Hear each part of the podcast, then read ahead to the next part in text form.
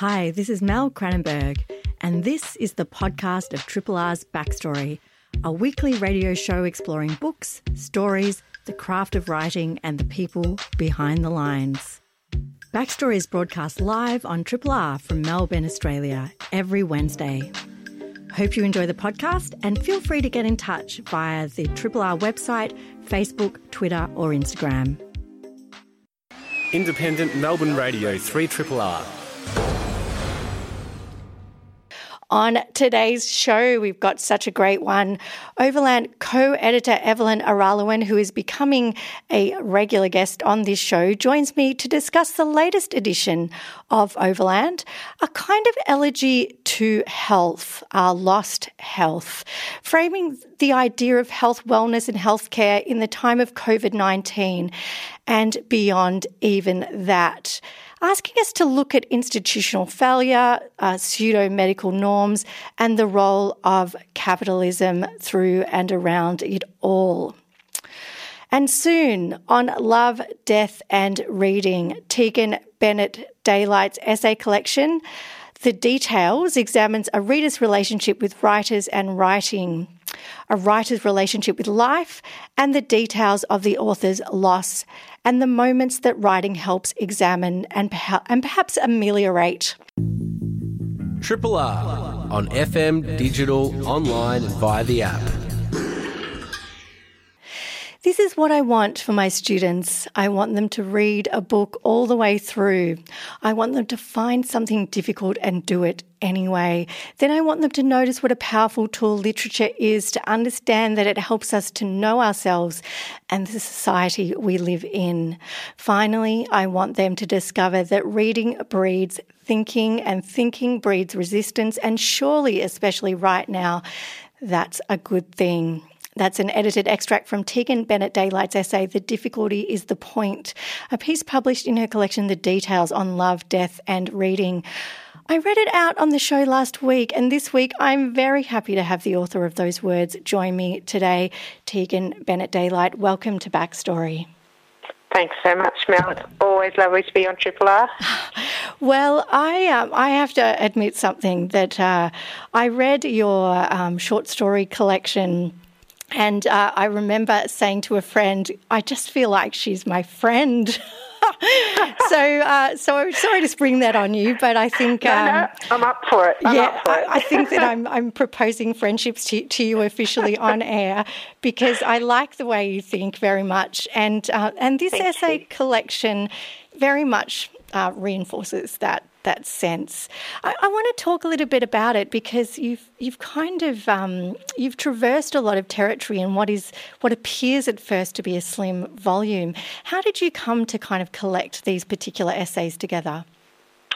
Well, I'd been writing. I'd been writing the personal essay for quite a long time. It just started to become a mode for me. I'm not entirely sure why. It seemed I had a number of things to say that couldn't quite be said in fiction. And after a certain point, it was like, oh, I seem to be accumulating quite a lot of these. So I started to sort of put them together loosely, and then I realized that I really wanted something that had um, a shape. I'm really interested in structure in collections. I love, I'm really happy to read essay collections that aren't particularly structured, but I'm quite a girl for a narrative, and I remembered back to Six Bedrooms, the short story collection you're talking about. They're anchored by a number of stories about the same character. Mm. So I constructed this one anchored with the idea of the details and the three uh, details essays that kind of structure the whole thing. Can we talk about the details essays? Because they do really they they give cohesion, as you very rightly pointed out, to this to this book and, and make it have a, a sense of a of a complete work, which I'm I loved. Uh, because it is it carries you through um, what would otherwise be quite disparate thoughts um, and, and gives you a sense of a narrative whole, the, the way a writer's brain works. Uh, and this is very much preoccupied with writing, with reading, with engagement between those, those elements. Um, of a writer's and reader's life. Um, but talk about the details themselves. Where do they all come yeah. from? Yeah, well, the idea of the idea of there's three essays that anchor the collection called Detail One, Detail Two, Detail Three, and they sprang from this thing that was sort of gradually gathering in my teaching that came to fruition a few years ago, where I realised that what I was mostly saying to students was that the detail was the important thing in what they wrote. So I teach creative writing. So students are always trying to write new stories. One of the things that they often will say to me is, I haven't got a story to tell, or my life is not original, I have nothing, I don't know what to write about. And I found myself continually saying to them, look, there are only about three or four stories. Originality in plot is not the point, but the point is that the detail belongs to you. So the detail of your life. So you were just telling me on air that you had your dog was attacked in the yes. park, and I'm sure you can recall that in extreme detail. Unfortunately, yes. It's unfortunately, etched. yes. Yes, and that is you. That's what makes up you, and it's different from all the other times that's happened to people in the park. It's very particular to you and your dog and the other dog in that moment.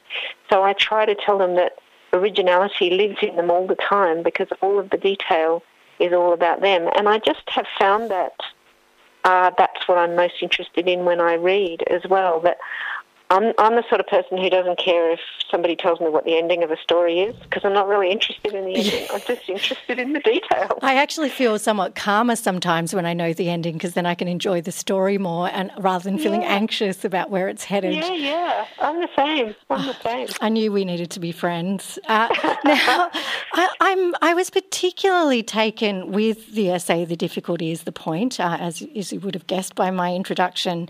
Um, yeah. It really spoke to uh, to something that that I've, I've really struggled to articulate, and, and you articulate, articulate it beautifully. You um, you quote uh, Mark Fisher in this in this piece here, saying, uh, talking about you know trying to entice students to read difficult texts, to sort of engage with with writing that isn't necessarily made to be um, you know easy on the eye or something that you can can whiz through or something that that even is enjoyable necessarily. Um, there's a quote here. Uh, Fisher says, "Some students want Nietzsche in the same way that they want a hamburger. They fail to grasp, and the logic of the consumer system encourages this misappre- misapprehension. The indigestibility, the difficulty is Nietzsche. And I, I, think this is really the, the essence of this um, of this essay. Can you speak to some of this? Yeah, for sure. So that essay was written after I had spent um, several years teaching at a regional university, um, teaching education students a subject that tried to increase their literacy through the study of um, Australian literature. And I found over and over again, as I find increasingly with students, that they're not reading very much. And the reason for that is it's so simple. It, they have phones, and phones are much easier to read than books. And we have all got used to that little dopamine rush that you get when you look at something on your phone, you get a text, you get a message, whatever it is. So they've become less and less able to read complex text. Now, this doesn't make them worse people. It makes them interesting people. They're, they're, they're just different. Their brains are being shaped differently. But I did want to try to encourage my students to read things that required them not to get an instant hit of what Mark Fisher calls sugary gratification on demand. I wanted them to know what it felt, feels like to do something that's hard and to get through it because that's a kind of satisfaction and a kind of learning that lasts. It's not just a shot. yeah, you introduce in this essay another of Fisher's concepts, which is this idea of depressive hedonia, where, yeah. um, and to quote him again, depression is usually characterized as a state of anhedonia, but the condition I'm referring to is constituted but not by an inability to get pleasure so much as it is by an inability to do anything else except pursue pleasure. And that really spoke to me, particularly at a time now where uh, so much of us, um, so so much is about deprivation, uh, what we cannot do, what we're removed from, so that mm, when we're mm. left to pursue things like reading or um, watching, you know, live stream TV or um, listening to podcasts or whatever else, we're aiming to to you know for, we're aiming for pleasurable activities that alleviate yeah. us alleviate what you know suffering we're we're going through. Yeah. Yeah, it's really true, and and I'm really conscious every time I speak to one of my friends in Melbourne how your lives are shaped at the moment, and this would not be a time when I would be switching off my phone. I would be looking for as many little shots of pleasure as I could get. So this is not an essay at, at you know trying to remove the pleasure that you guys need at the moment, but it is about um, learning to find pleasure in hard work. I was sitting around with my husband and a friend of ours the other day, and we were talking about what we did when we were idle, when we were kids. So we're all um, in our late 40s, early 50s. And when we were kids, of course, we the, the most sort of digital thing we had was like a tape recorder or a radio. So my husband, because he's a bit of a maths nerd, played a lot of games with dice and a lot of probability games that he invented for himself. And our friend Jono and me, we just read because when we were bored, there wasn't much else for us to do. And so, in a sense, we became accustomed to the hard work of reading, while my husband became accustomed to the hard work of figuring things out. And when you don't have that as your go to when you're bored, yeah, your brain changes. You're a different kind of person.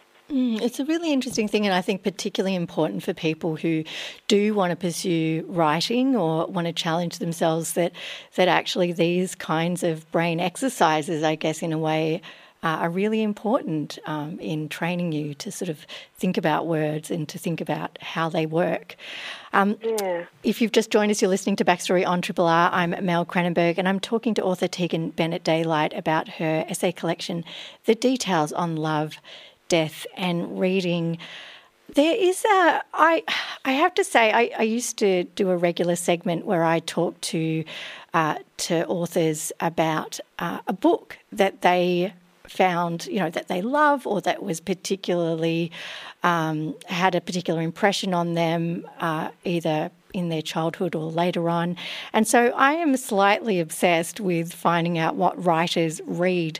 Uh, and you have very um, happily provided me with uh, a character I hadn't heard of before in an essay called Just Anguish. Uh, Sydney Joseph Perelman is the, the person that you refer to, an essayist, a humorist, if you like, who is precisely the kind of character that doesn't that doesn't want necessarily to create uh, pieces of writing for everyone, um, but for readers. Uh, can you talk about your your interest, perhaps your influ- the this person that has influenced you, which you own? Yeah.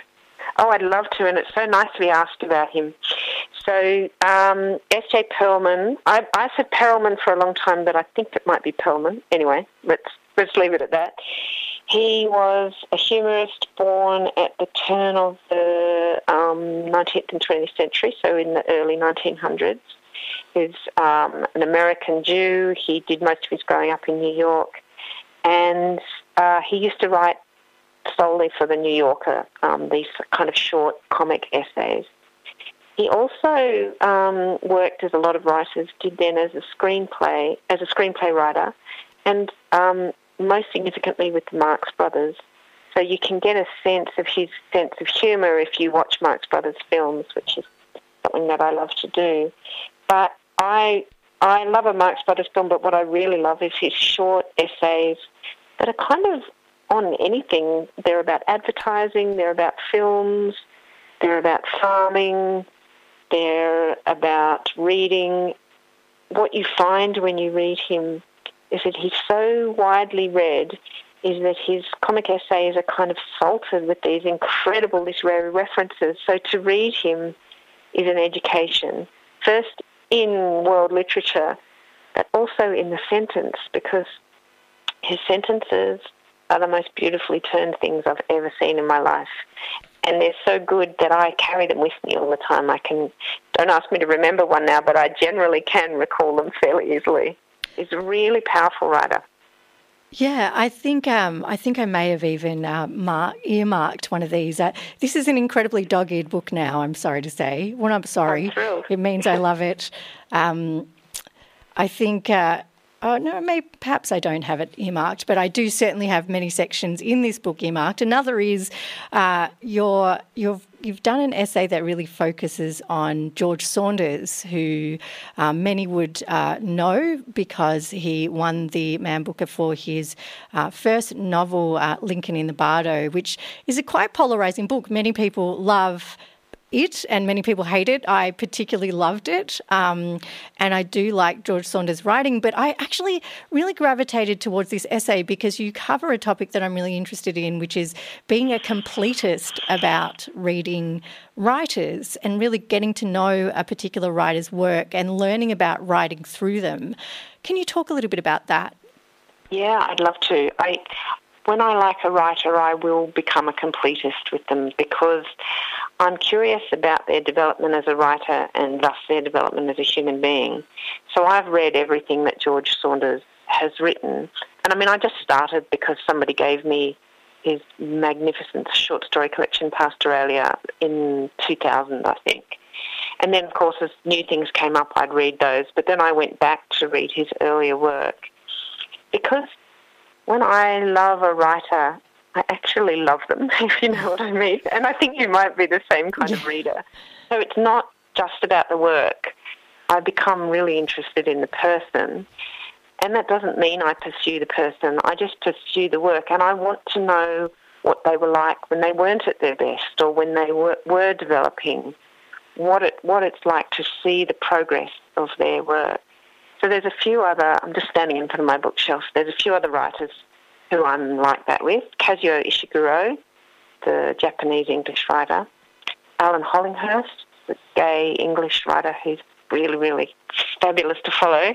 Helen Garner, Tim Winton, Charlotte Woods, um, and James Wood as well, the British critic. So there are a few authors whose work I've read every word of and will go on reading every word of. Yeah, I loved this because I have to say, by nature, I am this person very much so. I think doing a book show, for example, or reviewing books means that you're quite often jumping around from, from book to book, which is wonderful in many ways, but it does lack that satisfaction of getting to know someone, getting to know not just, you know, all the wonderful things about them, but their flaws in a way you, you would a really good friend, um, which yeah. is how you characterize George Saunders. I thought you really like him because you've taken the time time to really think about. Um, you know where he could have gone and didn't, um, in the way that you would some someone that you really care about, and I and I think it really is framed. Although you are framing it as you know, you would uh, a piece of criticism in many ways. Um, I did feel it's that that kind of almost familial um, relationship that you form with with authors while yeah, reading all of their work. And when I when I sit down to write a long critical essay about someone, I don't. When I was a young woman, I used to write for newspapers, and I would write um, scathing reviews. I'm not really interested in that anymore. I'm not interested in in trying to cuddle up to a writer, but I'm just interested in reading them as they would like to be read. And so I tend, now that I'm old enough to have a choice about what I review, I will tend to choose somebody whose entire work I'm really curious about and want to engage with on a kind of quite a personal level. I guess I, I call it reading with the body. I'm not I'm not entirely sure what that means, but that's what I'm calling it. Yeah, I think that's a really beautiful. Yeah, it's a, a beautiful way of, of thinking about it.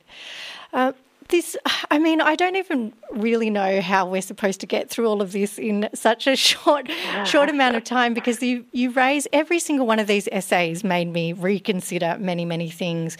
Um, I, I do want to talk a lot more about a lot of them, um, but I thought I should pause to focus on um, the inventing the teenager essay just because I thought it was a really interesting, uh, it's a return to you engaging with your students. And I should say for listeners, this book contains so much uh, personal detail as well. Um, you know, many of the essays that you write traverse um, your experience with your mum's, um, you know, her passage from from kind of finding out she's ill into death um, in this really beautiful, beautiful way. Um, and that covers, that goes over a few essays that you're sort of touching on and then really delving into that experience. And it, and it it really connects the reader with with you and your and and what you've gone through. Um, but I also thought that it's really interesting to have. I really do feel like I'm going to be recommending this as a as a manual for writers um, or emerging writers. Your way of speaking about um, inventing the teenager has a moment when you actually touch on. Uh, the Hunger Games in a in a quite interesting way. Can can you sort of talk about how you've you've come to discuss that? Yeah, yeah. So inventing the teenager is definitely an offshoot of the difficulty. Is the point? It's about um, it's about engaging with my students about their non-reading, trying to engage with them in a useful, thoughtful way, and it kind of segues into a meditation on how, um, for me, and it continues to do this. Literature can actually play a role in inventing who we are. So, for instance, if you wanted me to talk about um, Britain between 1900 and 1930, I would just read all the novels written in that time because that would be the closest I could come to having a conversation with somebody who'd been there. So I'm trying to show my students that if they read literature, they can actually see movements in history and developments and all of that sort of stuff. So I, I started to think about when the teenager first appeared in literature and I became curious about was Holden Caulfield the first teenager, and I kind of landed actually on thinking that three characters of Rudyard Kipling's in the book Stalky and Co. are the first teenagers. So then I started to find myself thinking about what my students were actually reading. And when I asked them, they were often, and this was a few years ago, it kind of changes with every, every new season of books, but The Hunger Games was something they were all reading. And my kids read it as well. So I thought, okay, I'll read it and it's a rip snorter, you know, it's a great story. You just can't stop. I just totally get why it's a bestseller. But I also found its language almost sort of painfully thin. Like it didn't seem to be doing anything on the page beyond telling the story. And it made me think about how um, when I read, I'm looking at the language as well as at the story. And when I tried to sort of penetrate the language of the Hunger Games, I couldn't get far. It was just this happened and then this happened. I felt this and then this happened. And I want to say also that you know Suzanne Collins gave me gave me permission to quote from her book, and I think it's a great book, and I think it has a great deal to say to teenagers just the writing itself. But the thing that I thought that it, it was saying to teenagers, and the reason I think it's so popular, is you know, it's about um, young people who are suddenly chucked into an arena where they have to fight to the death, basically watched by the whole world. And I thought, oh my God, this is what it feels like to be young. Yeah. This is what it feels like to my students. They feel as though they're about to be forced out to fight to the death in the jobs market and watched by everybody. Yeah, I thought I thought that was beautifully expressed um, here. That that actually, you know, what you're kind of saying is that this, you know, this really hit on an, a truth that that holds for for people today so that they're really empathizing with the, the central character. And it's a really interesting thing because without saying it so much, you're sort of saying this is how um, a book that really relies heavily on narrative and, uh, and underlying themes can grab you without without the net of language um, really mm. adding to it. But I think, you know, as you say, if you're not reading for that, um, then there will ultimately be a lack of satisfaction um, mm. if you're mm. trying to peel back the skin. And I think quite often that depends on the amount of time one can devote to reading as well. Um, yeah. I, I really do want to continue to talk about this, but we are coming up um, against the clock. And I, I, I, did just want to mention one thing. Uh, you talk about uh, someone who was clearly a dear friend of yours, Georgia Blaine, uh, who is an mm. author I love. Um, and I found that incredibly moving. Uh, and I wanted to thank you for that essay in particular. Um, it's weird when we talk about authors with whom we feel like we have an immediate affinity. Uh, Georgia Blaine was another that I really felt that way about. Um, yeah. So, yeah, oh, and I'm sorry right for your loss. She was, she was stacks of fun, stacks of fun, and super smart. Well, this yeah. is such a great collection. Uh, thank you very much, Tegan Bennett Daylight, for joining me today on Backstory. Thanks so much, Mel. How about we grab a drink when I get to Melbourne next? uh, I love it. I certainly hope we'll be in a position to have a drink, but yes, let's do it. Okay. See you then. Thank you. That was, of course, Tegan Bennett Daylight, my new friend, uh, and the author of an essay collection, The Details on Love, Death, and Reading, which I recommend to any uh, budding writers out there or just people who want very good essay writing. Uh, coming up next, we have the co editor of Overland who's coming in to talk about the latest edition, which re examines the idea of health uh, in the time of COVID 19 and beyond that, even really asking questions of our. Of how institutions are run, how we characterise health, particularly mental health. You're listening to a Triple R podcast. Discover more podcasts from Triple R exploring science, technology, food, books, social issues, politics, and more. To listen, hit up the Triple R website or your favourite podcast platform. The essays, fiction, and poetry of this edition do not offer utopias of wellness. It's hard to imagine what that looks like now. Rather, the selection curated in this edition speaks directly to the volatile so many of us had found ourselves in this year. That's an extract from the Overland editorial, introducing an edition that seems a fitting elegy to our loss of health and wellness, reframing these ideas in a time of COVID 19 and beyond that, even. Joining me now is co editor Evelyn Araluen to talk about this edition. Evelyn, welcome to Backstory. Thank you so much for having me. Now, uh, I've just owned to you off air that I uh, I was lucky enough. Obviously, this edition has not yet been released uh, to get an early glimpse into it, and got very stuck on the first two essays, which are big, big topics, uh, incredibly yeah. interesting and somewhat controversial. I would love mm. you to talk. Let's let's kick off with on hospitals because I, by Vanamali um, Vanamali Hermans. Uh, it's a it's a big topic and one that I think is incredibly important important, especially now, to discuss. Yeah, and we were so excited that Vanamali was able to write with us for this for this edition. I've loved her writing for the last couple of years, and she's a really incredible disability rights advocate. And so this was a really it's a very emotional essay that I think she argues really well. So it's basically talking about a kind of abolition that we don't often think about, and that's the abolition of institutional mental and physical health treatment. So, kind of really just hospitals, and that's why it's it's called on hospitals.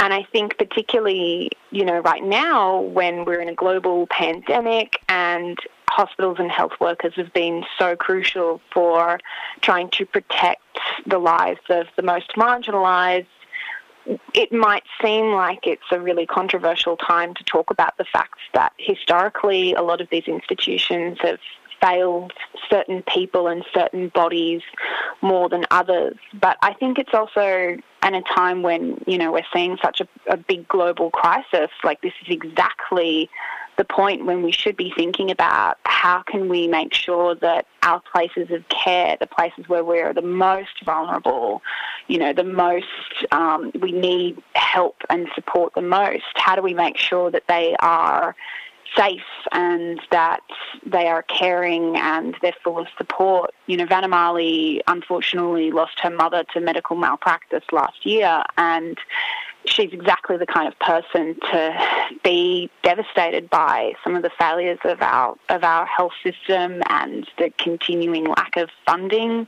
for our health systems and institutions and it ends with a poem that she wrote about her mother's loss and it's just it's the kind of piece that's going to stay with you and raise some mm. questions that I think we really need to talk about. And I think, look, e- even if um, if readers, you know, don't entirely agree with the conclusions of the of the essay, I think that it raises so many incredibly important um, issues and things that are going on that are well expressed uh, and um, and, incredi- and incredibly important to talk about.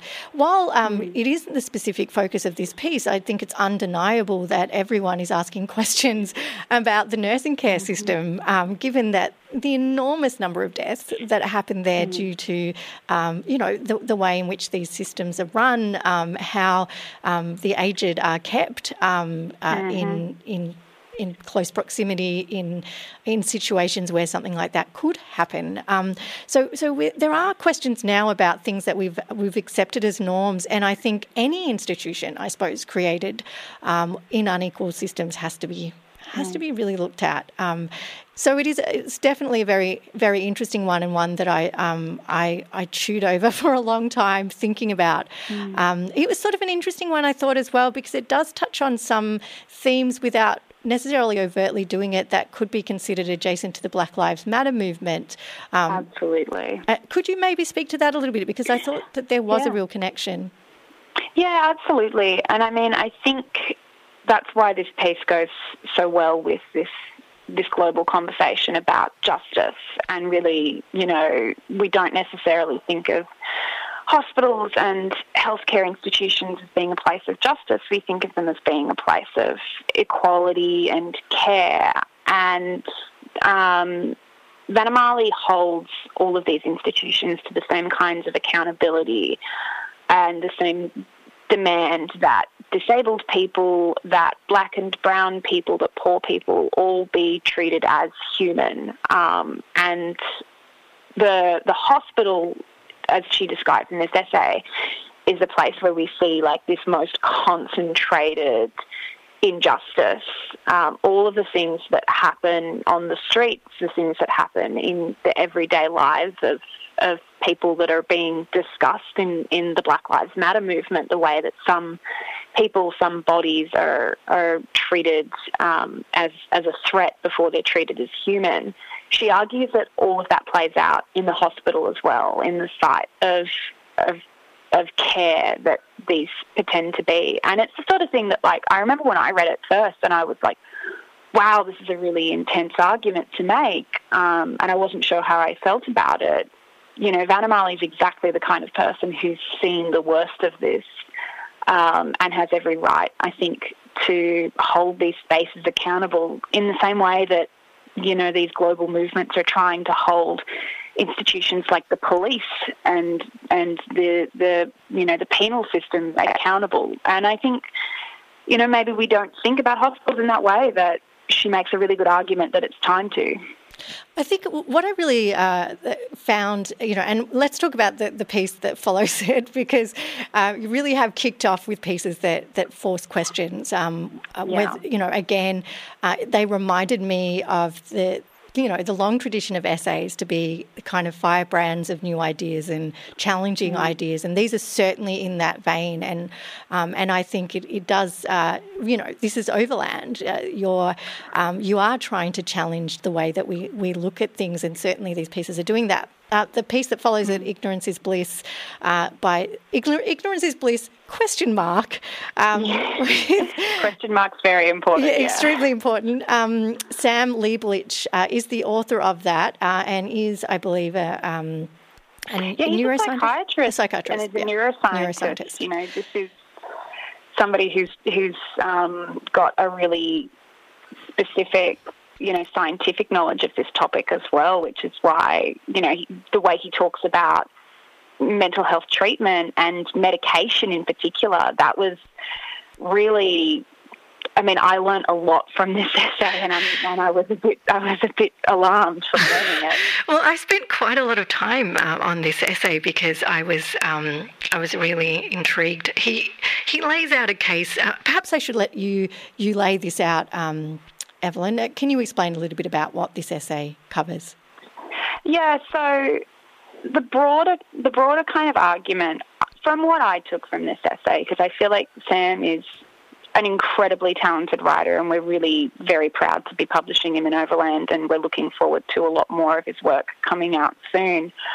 Um, the broad argument, really, I think, is that our our sort of reliance on the effectiveness of certain mental health treatments, whether that be kind of you know psychiatric psychiatric therapy, whether that be medication, um, we don't know why it works, and sometimes we don't even know if it does work. Um, it's a very complex and very contentious effectiveness and um, that reliance on ideas of cures and, and effectiveness, effectiveness of that kind of treatment is um, potentially not as stable as we would as we would think. No, and look, and to, to be clear, this isn't a Scientology article. Like he's oh, really oh, God, going, no, he's no. really he going to town. The yeah. chemical breakdowns of some of these things. He goes through clinical trials, and this is somebody who you know also does in plenty of other contexts advocate for the effectiveness of all kinds of treatments, which is why I think it was so interesting to hear a professional break this down for us. Well, I think what what I found the most interesting as well is something that I think anyone who sort of uh, has a, a fair uh, association or uh, experience of the mental health system um, will will ask these questions. Ultimately, he talks about the DSMV, how it's put together, because it is, of course, an agreed upon checklist.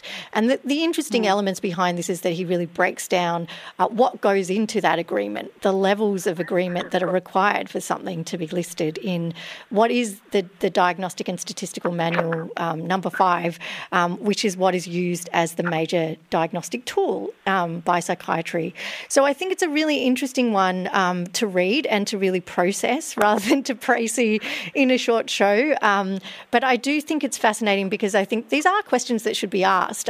Is you know uh, like the fact that I feel like we really do need to consider that we're still learning a lot about uh, mm. what we now consider to be, in some cases, settled ideas of mental illness. They're still ones that are, are growing and changing. And I think as the combination of understandings that come through um, neuroscience as well come into play, you get more of these cross disciplinary understandings. I think that some of these things might be challenged. But certainly, this is a very, a very interesting um, uh, description by someone who's from both the psychiatric and neuroscience professions. Mm. Um, yeah, it was really it's quite a read.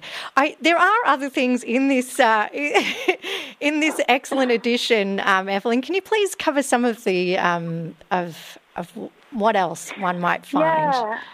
I mean, we really love the essays in this edition, as you'd kind of you'd hope. Um, the one of the essays that really struck with me, not just in terms of this continuation of the ideas of mental health um, that this issue that this issue does explore, um, but also just because it's just such a beautiful example of what the lyrical personal essay is today is um, by Alice Whitmore, and it's called "In the Dark Place," which is a really stunning quite heartbreaking um, exploration of uh, of her experiences travelling while going through a, a, severe mental health crisis, and it's a reflection a lot on particularly uh, Japan and her travels throughout Japan, which is you know a, a country that um, we have globally certain ideas about in terms of, of mental health and in terms of, of you know what we look outside outside at as being a, a suicide crisis um, that is really like that's a global crisis and it was such a beautiful and tender mm. navigation not just of like these perceptions and these ideas that she she talks about herself carrying from country to country but also like how we internalize our own acceptability of certain kinds of expressions of grief, of suffering. Um, you know what what we accept of ourselves in certain places and how cultural context can kind of shift that. Um, but it's just stunning, really, really the language. Is. There's a line here that just really struck me. Um, Japan is a place perched at the lip of death. Few countries in the world are so menaced by their own geography. Situated on top of two so called triple junctions, points at which three of the Earth's tectonic plates grind together like cosmic teeth, the Japanese archipelago is home to 10% of the world's active vol- volcanoes and weathers a yearly onslaught of earthquakes, typhoons, and mudslides. She just immediately situates mm. the, the action of the place in this, uh, in this poetical way. And and I, I, think it's a really interesting contrast as well to the initial two pieces that are very cerebral and um, and in one case quite you know scientifically disposed. Um, it's it's a really extraordinary thing that you do in Overland that you are carrying your you know a, a carrier of ideas um, as well as this kind of real focus on on literary um, output. Um, it's it's such a huge part of things. Uh, you do devote whole sections here to poetry and to fiction. Um, mm-hmm. I believe there will be an announcement coming up um, of the, the yeah. winner of, of, a poetry prize. Yes, the Nakata Brophy winner. We're announcing that very soon, but uh, you'll be able to read the incredible award-winning poem, uh, which is our young. It's our young First Nations prize. So these are all poets who are under the age of thirty, and when you read the winning poem, I think you're going to be incredibly impressed because it's just such a, a powerful um, and you know, dare I say, quite quite angry, um, quite angry poem this year. But we're, um, you know, we're really in love with a lot of the writing that we've got. We've worked with writers that Overland has a long history with, like Jeanine Leane and Tony Birch. Um, but there's also some newer writers. So Zoe Kinsley has a really fantastic poem in this edition. Um, we've got a poem from Jaya Savage, which is going to be in his new collection that's being released uh, later on in the year. So this is this this edition's poetry is really fantastic. Um, uh, and then we've also got, I think, some fantastic fiction. My favourite, just because I've never seen another piece like this, is Kirsten Parris's interview with a granite boulder, which is a short story told from the perspective of a rock. I love it. I love it. I love that stuff. Um, I really would love to one day just have you on to talk about the whole edition, Evelyn. It's um, it's such a pleasure. Uh, I can only suggest. Oh, when when is this edition actually going to be hitting? Um, I was going to say the shelves, hitting everywhere. Yeah, we're, we're, not, we're not worrying too much about shelves in the COVID pandemic. Um, so people should be receiving that in their mailbox, hopefully um, by the end of the week or by early next week. So we're really excited to be able to share that with people as soon as possible with our subscribers. Um, and we will also be uploading the edition digitally for release throughout the next month or two. So if you can't get your, get a hand um, on a copy immediately, you can head to overland.org.au and either buy an edition or just wait for us to be uploading those pieces really soon. Thank you so much uh, for joining me today to talk about this really incredible edition, Evelyn. Thanks so much for having me. Thank you. That was Evelyn Araluen, the co editor of Overland, uh, the edition out now with its focus on health. I can't believe we're already at the end of the show. It just goes by far, far too quickly. I would like to thank my guests, Tegan Bennett Daylight, uh, who discusses discussed her latest book, an essay collection, The Details, and Evelyn Araluen, uh, editor of Overland or co-editor of Overland, on the latest uh, edition of that magazine that.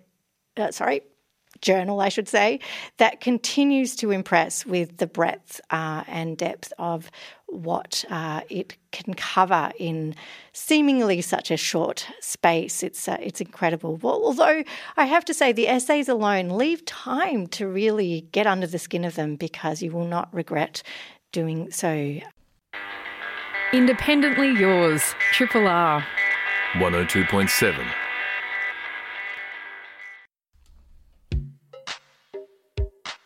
Hi, this is Mel Cranenburgh. Thanks for listening to the podcast of Triple R's Backstory, a weekly radio show exploring books, stories, the craft of writing, and the people behind the lines.